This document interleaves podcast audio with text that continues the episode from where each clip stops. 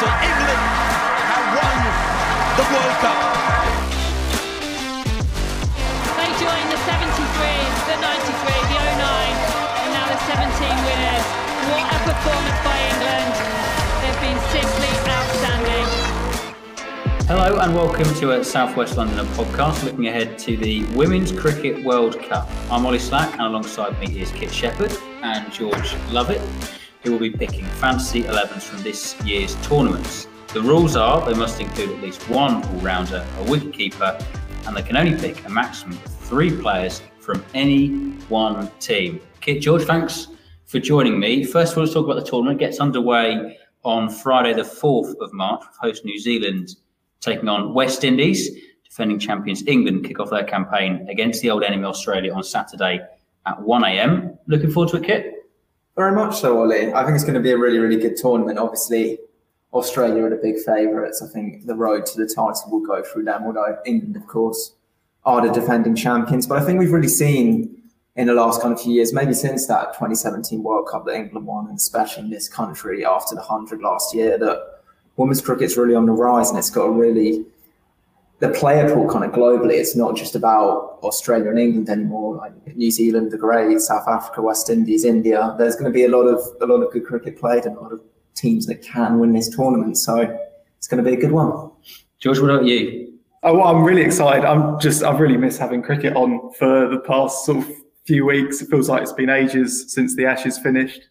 So it'd just be nice to listen to the radio in bed and drift off to sleep listening to the cricket. Uh, but in terms of the tournament as a whole, I think it's going to be a great tournament. It feels like it's been an age since 2017 and that great day at Lords when uh, England managed to beat India thanks to Anya Shrubsole's uh, fantastic bowling on that day. So it's going to be a, a really great tournament. And like Kit said, there's so much depth in the women's game compared to where it was even even at the last World Cup. So uh, it should be a great tournament. And uh, there's a lot of players who we're looking forward to seeing, who I think we'll, we'll be mentioning later on in the pod. Yeah, hopefully England's women's team can do a bit better than some of the England teams have been doing over the past uh, few weeks, and you'll be drifting off to sleep with some positive, positive radio coverage in your ears as opposed to some uh, negative. Tell us a bit more about that 2017 World Cup, though, because it was such a historic day at Lords, wasn't it, for England, that win over India? Yeah, well, it was an incredible tournament all round for, for England. They they lost that first fixture on the uh, on the opening day to, to India, and then went on to this really incredible run in their remaining six league games. They beat South Africa. They had a really close game against Australia that they managed to win by three runs, and it was uh, it was a really great tournament just watching them grow as a team, and uh, especially Heather Knight as a as a leader. And then they had that semi final against um, South Africa, in which they just held on. Uh, Anya Shrubsole hitting a four off the last ball to seal that place at at Lords. And I think that final is the thing that most people are going to remember about that tournament. The fact that it was a it was a sold out Lords. The uh, all the kind of pre-match uh, pre-match talk as well about what this is going to mean for women's cricket. They had uh, they had images of great female cricketers such as Rachel Heyhoe Flint on the on the big screen. It was just such a celebration of, of women's cricket, and then the match itself really delivered was quite similar in a lot of ways to the men's final two two years later. That it wasn't a match full of like fours and sixes, but it was just a really even contest. England managed to get up to a half decent score, and then India looked to be cruising at one point, and then uh, somehow somehow collapsed. I know whether it was great bowling or or just uh, just the pressure got to them, and England going on to win by nine runs, and it was an incredible day. Uh, and I think one that everyone who was there really kind of open their eyes to to women's cricket and probably for a lot of young people there cricket in general. Your memories from the day, Kit? From a day, I mean, it was George, George, I think, said all that needs to be said about the game itself. It was a, a really, really tense game, brilliant finish, brilliant, obviously, for us as England fans to see our team get over the line. But I think it goes back to what I was saying at the start about that tournament showcased that there are so many great women's cricketers and so many great women's cricket teams now. Um, like we barely mentioned Australia there, who, as it was then and as it is now, all roads to the title go for Australia. But the, the beauty of tournament cricket, the beauty of modern women's cricket is that they can be beaten. And I mean, in the semi final, they lost to India. Harmanpreet Kaur makes one of the one of the great cricket innings, full stop. We talk about men's, women's, test, ODIs, whatever. Um, and I think it's we're going to see more of that in New Zealand this time. Yeah, it really was a celebration, wasn't it? Women's cricket, as you said, that final back in 2017. We're going to celebrate women's cricket a little bit more now the next 25 minutes or so because we're going to get you two to pick your best 11s from the players playing at this year's World Cup. Now, there are five players that you haven't agreed on. We'll come to those in a little bit, but six you have agreed on.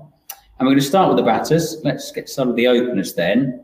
One and two, you've both picked Smriti Mandhana and Shafali Verma of India. George, tell us why you opted for those two. Well, I opted there for them because uh, one of the things that makes them what makes it so enjoyable to watch them bat is the is the contrasting styles between the two. Mandhana is such an elegant batter, plays almost like David Gower some shots, lovely cover drives and things like that. And then you've got Shafali Verma, who is still only 18 years old, um, who's just an incredible, incredible player. The power she has, I think she showed of that a lot of that during the hundred, playing for the uh, Birmingham Phoenix, and those two together complement each other so well in that those two contrasting styles that make it so hard for um, teams to play against. So that's why I've gone gone for them. They've got incredible records and they're incredible to watch as well. And you feel it's important for that opening partnership to perhaps have that that contrast, but also work well together. I think I think it does in any cricket really to have uh, kind of two two players who can do different things and who can complement each other. And I think that's that's really important for this team and, and any team. Kit, what did you want for those two? I think they're an excellent opening partnership together. To be honest, when I'm picking a team, I want I think about an opening partnership. I don't think about two openers, and those two players, as George said, complement each other really well. Um, Mandhana was great in, in the 100 last year. I think it was for the Southern Brave, who were the outstanding team in the tournament, even though they, they just fell short. And Shafali Verma was also brilliant in in the 100 for the Birmingham Phoenix. Um, scores at a, a, ridiculous rate, scores almost like at a T20 pace, even in, in women's ODI. And yeah, they're just an excellent opening partnership, and they're going to be a, a real force in New Zealand. George mentioned the, the cover drive and the likes of looking like David Gower and how beautiful that cover drive can be. You can often rely on Indian cricketers, can't you, just to have sound techniques, beautiful techniques. Yeah, you can, and I think we've. I mean, India. When you talk about the men's team, they've always had the that kind of the game's revered there more than anywhere else, and that's led to them always having this incredible depth in the men's team in this in kind of like the last few decades, even if they haven't been necessarily dominant. And I think we are we're seeing the start of that now in in women's cricket. We're starting to see these this new Indian generation come through. We're going to talk about some of the others, but um, George mentioned the ages of Mandhana and Shafali Verma. These are two players that've got their whole careers ahead of them, essentially. And they're kind of two real embodiments of where India women's cricket's going, and that's up. Yeah, so Smriti Mandhana and Shafali Verma, your two opening batters. Tammy Beaumont, you didn't include George. Why didn't you opt for Tammy Beaumont? Obviously, one of England's best players. Well, yeah, she was she was player of the tournament in the last one. I, I think her form has just slightly dropped off since then. Um, she generally plays as an opening opening batter, so those two spots were taken. So I opted not to put her in, but she's still a fantastic player. I just thought on this occasion, is she quite at that world class level right now? I wasn't so sure. Okay, uh, Lizelle Lee, another name that springs to mind when you think of fantastic openers in the game right now, Kit. Well, to be honest, um, you mentioned Ollie that we have to stick to kind of three players per country, and I wanted to get um, other South Africans in there. To be honest, and we're gonna. I don't want to reveal who they're no going to be. spoilers. Um, but Lizelle Lee, excellent player, technically assured, scored, scores quickly as well. Um, but she she just didn't make the cut for me, and um, went for the India pair. Okay, let's move on to number three. And George, you've picked England's captain Heather Knight, and she didn't score too heavily in the Ashes ODIs, but of course we all remember that fantastic 168 not out in the Ashes Test against Australia. It's a brilliant captain's knock from Heather Knight. A second Test century, and so well deserved. Fantastic moment for the skipper. Soak it up, Heather Knight. You've hit 100 on this ground in T20 internationals. You can now add a test match century to your name and your team was in trouble. Why did you pick the England skipper? Well, mainly for the, for that innings in Australia, that fantastic. I know it's a different format, but still, class is permanent no matter uh, no matter how long the match is. And she's uh, an experienced player. She's you know she's won the World Cup as a captain.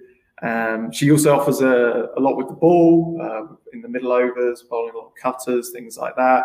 So I think she's a, she's an all-round cricketer, really experienced, got heaps of runs behind her, and yeah, I'd want her in the team for just for all those reasons that, that experience, that ability of the bat and the ball. She's an all-round player, and she'd be my captain as well. Mm, picking her as your captain, of course, having won the tournament back in 2017. She's the defending champion, defending captain. Kit, you went for Beth Mooney who's averaging a staggering 44 in one international. So really, really found her form in this format.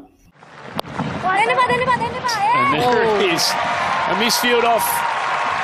Kamari's bowling brings up an outstanding 100 for Beth Mooney. Uh, it's been a joy to watch. What a great innings by Beth Mooney. Her form, full stop, has been brilliant recently. She's coming off um, a brilliant Women's Big Bash campaign over the winter.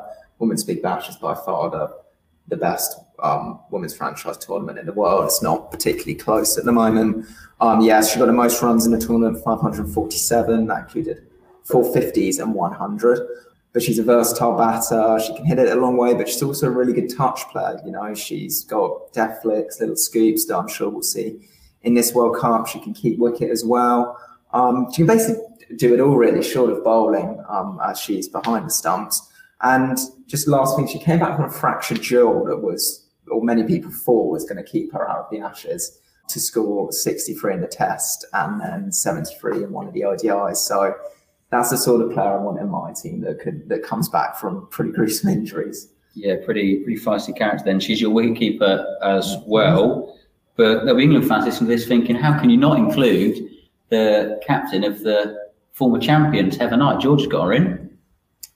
Well, I think a lot of Heather Knight's qualities are her leadership. She's a brilliant batter. We saw in the Test match she can score runs.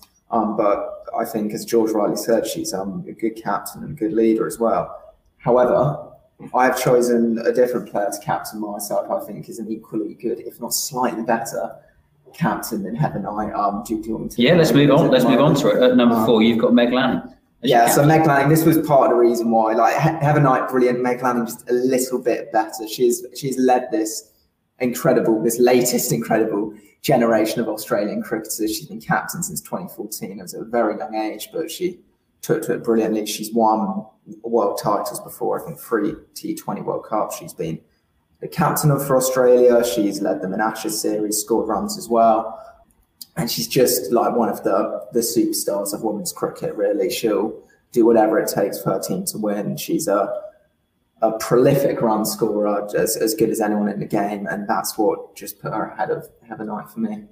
So good that you've also picked her as well, George. She slots in at number four for you too. I have, yeah. It was a toss up in terms of the captaincy between Lanning and Knight, but there was no doubt that I wanted Lanning in my in my team. She's been the linchpin of that Australian batting lineup for years and years now. And like like Kit said, she's an incredible player. You'd be mad not to have her in your team, considering what she's done over the last few years in terms of the runs she's scored, the tournaments that she's won. She's a real kind of winner.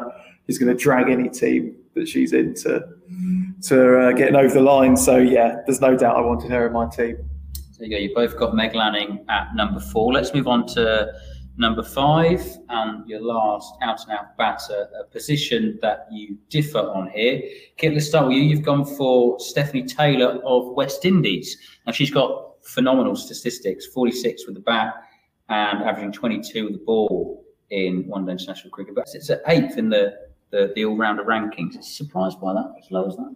I'm not surprised because the ICC rankings are a conversation for a different podcast, and I don't want to go on, on one of my. So rants. you'd rank her higher. I would rank her higher. I think any half decent metric would, but any, I digress. Um, Stafanie Taylor, another World Cup winning captain, captain of the West Indies to T20 glory in 2016, also leading run scorer in that tournament, experienced.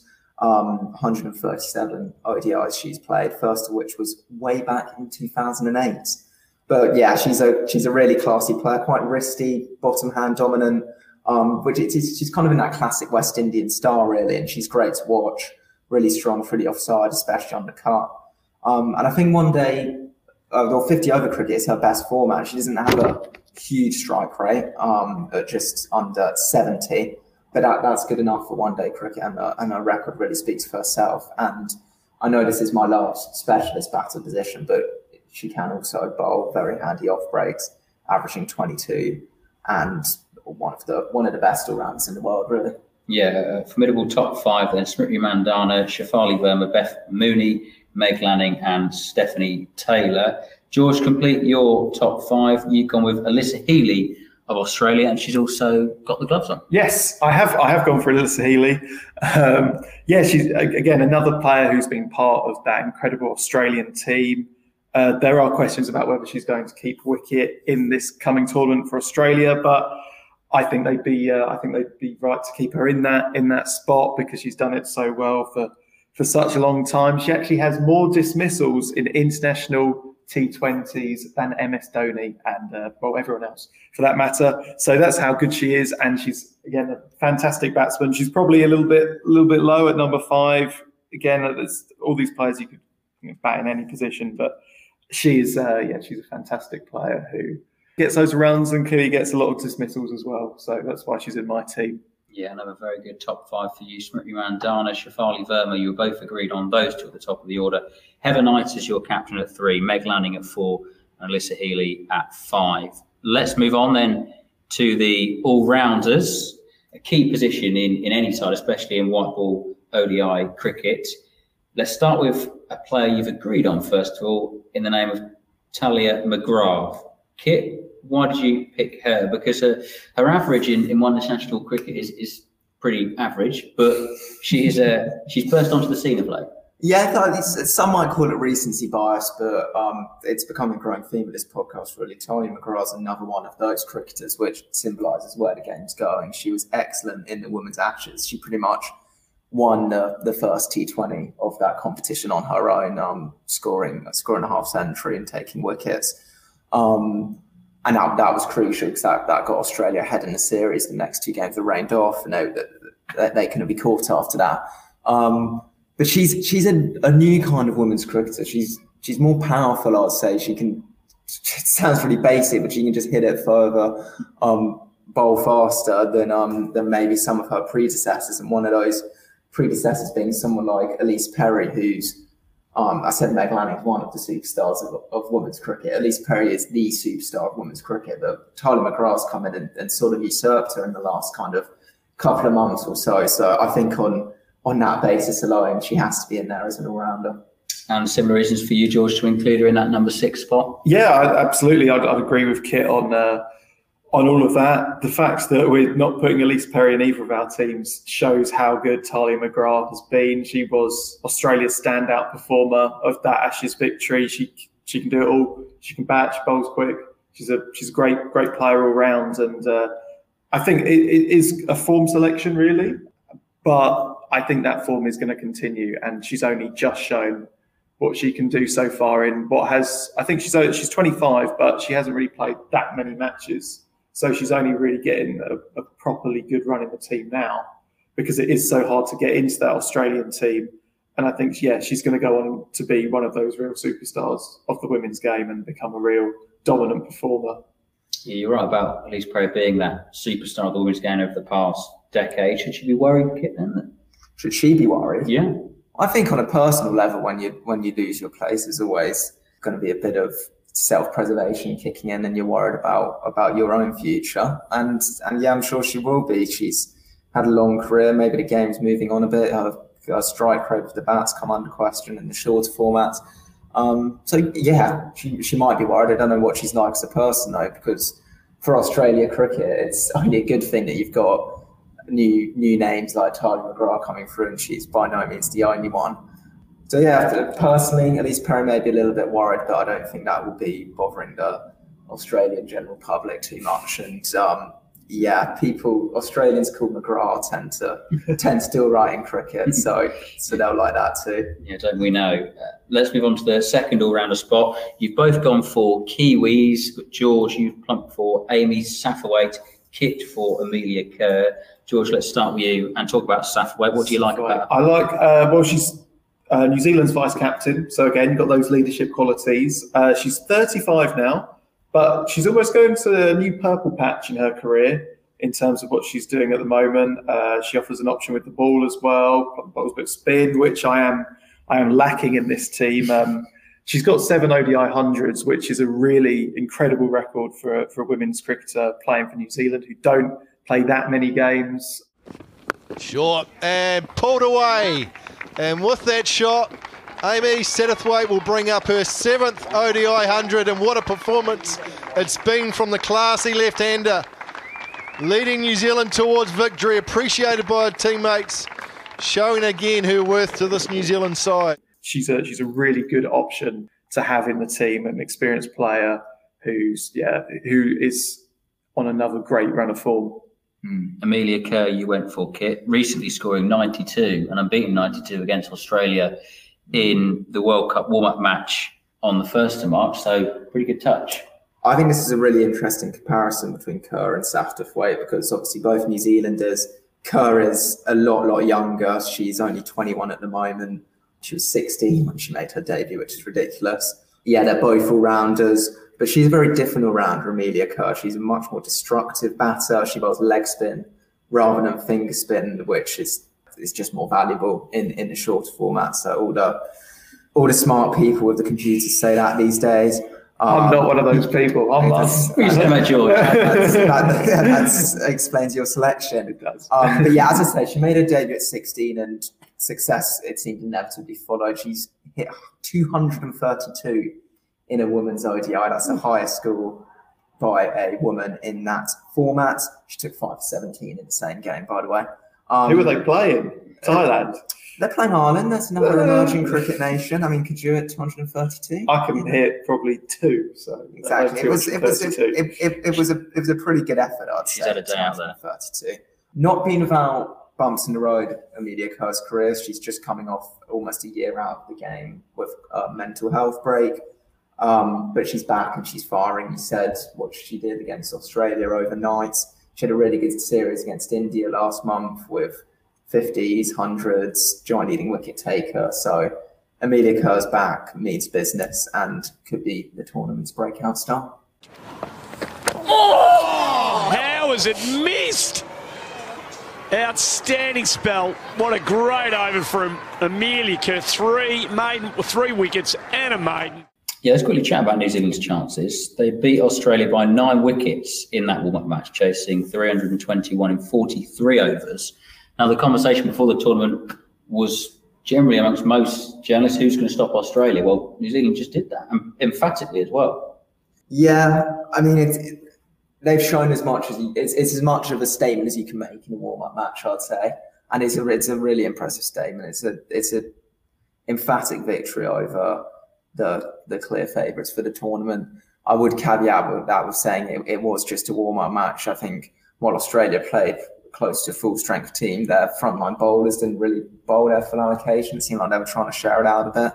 So it's a really good sign for the tournament in terms of competitiveness, but I wouldn't take it as a sign that um, New Zealand could do that to Australia in the main competition. Okay, let's move on to bowlers then. And start with you, George. You've opted for Marizanne Kapp from South Africa. Let's start with her first because Kit has also included her. But why did you include her, George? I wanted her in the team because uh, she's very good with the bat and she's also very good with the ball. She partners um, another player who I'm going to get to, another South African player, very well. Uh, she's one of the kind of quicker bowlers on the circuit. So that's why I wanted her in the team. She's a good fielder. She's a good all-round cricketer, really. Um, and she's yeah, she's been around for, for a few years now. Yeah, she's got a good average with the bat, over over 25, which for an option coming in at at number eight is is really useful to have. Um, she was part of the Oval Invincibles team uh, who won the who won the women's hundred, who had a, a large sort of South African contingent in their team, and uh, yeah, so she knows how to she knows how to win uh, big tournaments, and I think she'll be really useful for South Africa, who are perhaps going into this tournament as dark horses for a lot of people. Yeah, this is where you'll need your tail to start to wag a bit, George, because you've got Sophie Ecclestone coming in at number nine. Yeah, well, so Ecclestone, um, she can hit a long ball from time to time. Um, her, perhaps her stats don't necessarily suggest a, a burgeoning career with the bat, but that's not why she's in the team. She's in the team for what she can do with the ball, and she is probably the leading spinner in, in my book in women's cricket. She's uh, very economical, very accurate, uh, puts the ball on the sixpence, and yeah, she's uh, she's just a really fiery performer as well, and she's so integral to what England do. She can keep it really tight, which means that teams can have to go over, go after the other bowlers in the middle overs, and uh, yeah, she she offers. Yeah, she can hold up an end, but also take wickets. So I think she's a, she's a complete spinner, really. Uh, and that's why she's in my team. Yeah, she's been a real consistent performer for England over, over many years now. You also included Kit, Marizanne Kapp, and Sophie Ecclestone too.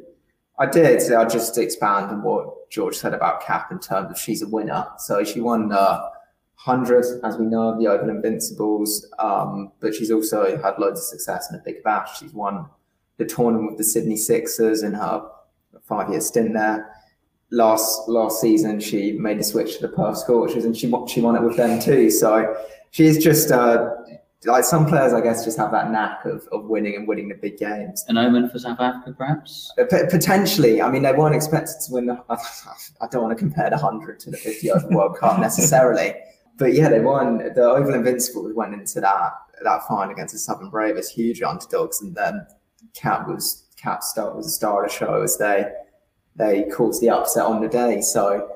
But South Africa no mugs, obviously, semi-finals yeah, in 2017. Yeah, I mean, d- d- does that analogy mean they're definitely going to win a tournament? Absolutely not. What I think it does show is that South Africa have got players that, that can compete with anyone on their day, and, and more often than not, their day is is on the big occasion. It seems like we could easily be sitting here with South Africa as the reigning champions, considering how close they, they pushed England in the semi, and then you look at how close it was against India in the final. They easily could have gone on to win that tournament with the form they are in. So uh, I think Australia will have too much, but they are definitely contenders. Yeah, the fine margins of, of knockout knockout sport, knockout cricket. So you've got Marizanne Kapp at nine, Sophie Ecclestone at eleven. This is the, the last couple of spots now for both of you and, and both players you disagree on. Let's start with you, George. You've gone with Jhulan Goswami of India and Shabnim Ismail of South Africa at 10 and 11. At 10 and 11, yeah, they are genuine tail enders, which will be very entertaining for everyone to watch. Rabbit in headlights. Uh, Goswami at 39, she's a real legend of, of Indian cricket. She's going to turn 40 this year. My one to her and my team is that she just swings it around corners, really. And I think on those fresh New Zealand pitches, she's going to cause a real lot of damage. Uh, she's she's so good they've even made a Bollywood film about her. That's how good she is. So this will probably be the last time we see her on the international stage you'd expect, but people were saying that in the last World Cup. So that's why she's in, in my team, purely because that ability with the new ball to swing it all over the place. And then at the other end, I've got Shabnim Ismail steaming in, the fastest bowler in women's cricket. And gone!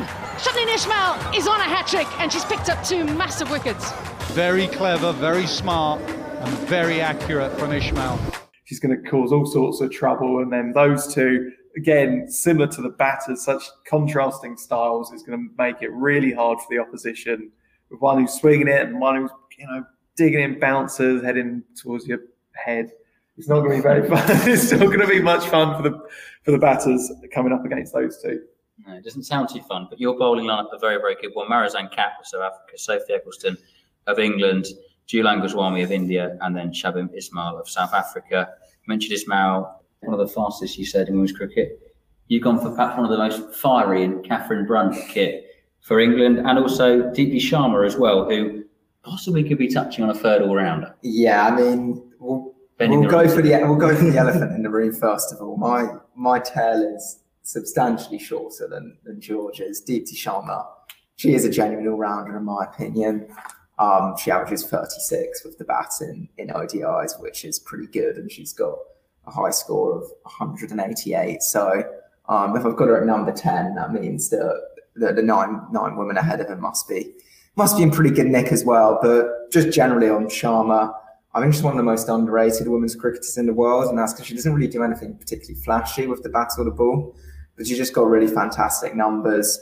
I've mentioned her batting average. She's got um, 79 ODI wickets at an average of 30. and she's in really good form as well. Good debut WBBL campaign with the Sydney Thunder, and another of those players that represents the emerging Indian force in women's cricket. And yeah, I'll do I'll do Katherine Brunt as well, who can, who can bat a little bit as well. But I mean, what's not what's not being said about Katherine Brunt? She's been around forever. Um, almost, she might have liked you for saying that. I, I, I, meant I meant that um, in the most positive way possible, Katherine. Um, 2004, she made her debut, and she is still going strong at the moment, as shown by the recent Ashes series. Eight wickets in that test, which pushed England almost to a remarkable victory. Um, she's a feisty character as well. Um, we remember her battles with Shafali Verma last summer, so hopefully they'll get on in, in, in our team, but I'm sure they will. Gone. The contest is no contest. Katherine Brunt. Well, this is a brilliant delivery from Katherine Brunt. She could provide like really important energy for England. It's been a long winter for them. And just, yeah, she's an excellent bowler as well, swings around corners too, and always a threat for the wickets. I wouldn't worry, Kit. She won't be listening, so you can say. Well, well, might be. Never know. You'd be surprised. to complete your team, then you have gone with Deepti Sharma and Katherine Brunt. So, Kit, your eleven is Smriti Mandhana from India, Shafali Verma of India, Beth Mooney of Australia, Meg Lanning at four, Australia, Stafanie Taylor of West Indies at five. Your two all-rounders, are Tahlia McGrath, Australia, and Amelia Kerr of New Zealand, and your four bowlers, Deepti Sharma, Marizanne Kapp, Katherine Brunt, and Sophie Ecclestone against George's 11 of Smriti Mandhana of India, Shafali Verma of India, the two same openers. Heather Knight, England skipper at three, Meg Lanning at four, Alyssa Healy at five, Tahlia McGrath at six. Three small Australians there in the middle order. Amy Satterthwaite, New Zealand at seven, Marizanne Kapp, Sophie Ecclestone, Jhulan Goswami, and Shabnim Ismail making up your team. So, who? Which one's better? Oh, you've let, got no more sitting on the fence. No, no, no. I'll let the public, the public decide okay. that. They can uh, comment on the article and choose their favourites. Most of your team consists of Australians and Indians. Are we saying they are the favourites then, George? I think they're very close. I think the Australia, India, and England are probably the the three who people people are picking as as the favourites, with Australia at the top of that list maybe India just behind England after that very disappointing Ashes series where they didn't really uh, didn't really compete at all. Hopefully, they will have got that out of their system from an English perspective. But yeah, I'd say Australia are the main favourites. India are definitely with a chance, and then England outsiders, not not generous outsiders, outsiders of the insiders, if you will. nice and clear for everyone. George makes a good point, though. England have just played Australia. They've perhaps got a few scars from the beating they got in Australia. Will that affect them when they take them on in the, the first game on Saturday, very early as a Saturday morning? I think it could, to be honest, because we haven't really talked. We've talked a lot about the women's Ashes test, but we should talk about the one days really quickly because England got hammered in all three of those. It was at the end of a long tour, but they're, they're still on tour now, so that's not going to get any easier. And yeah, they, they, they got destroyed, frankly. There were, all three games were decided by a really bad England batting collapse. And so I think that first game against Australia is really important. They can lose it, fine, but if they lose it in, in that same fashion again, I mean, they, they, there could be some demons there for England mm. that, that could be tough to get over. So it's a really important, I'd, considering it's just the first game of, of seven, I believe, in the group stage, it's, it's really important for England now. I also think, um, just looking back at the 2017 World Cup, England's run was almost perfect in terms of the fixtures they had. Like they, although they had that defeat to India, they had a lot of fixtures against what you'd call the minnows, which really helped them build up their confidence before coming into that fixture against Australia, which they eventually won. Whereas this time around, they're getting their, they've got their hardest game first up. So whether they'll be in the right frame of mind for that, we'll have to wait and see we'll have to finish on a positive note. Can England do it? I think England can. I think they can do it because the bulk of the team from 2017 is the same. Whether those players are at the same level as they were five years ago, we don't really know. But there's definitely a chance. There's a chance. We can dream. See how I asked George to finish on a positive kit rather than rather than yourself. Yeah, that's fair enough. I wouldn't have been so positive there. Well, England have got a team of winners. They were are the defending champions, having won it in 2017. Fingers crossed they can do it again. This time, the World Cup, just to recap, gets underway on Friday. The first game is between New Zealand and West Indies again in the early hours of the morning. Kit and George, thank you very much. Thanks for joining me. Thank you for having us. I've been Ollie Slack, and you've been listening to our Southwest Londoner Women's Cricket World Cup preview. So, tournament gets underway Friday morning, and make sure to visit Southwest Londoner, swlondoner.co.uk to keep across all of the action. Until next time, goodbye.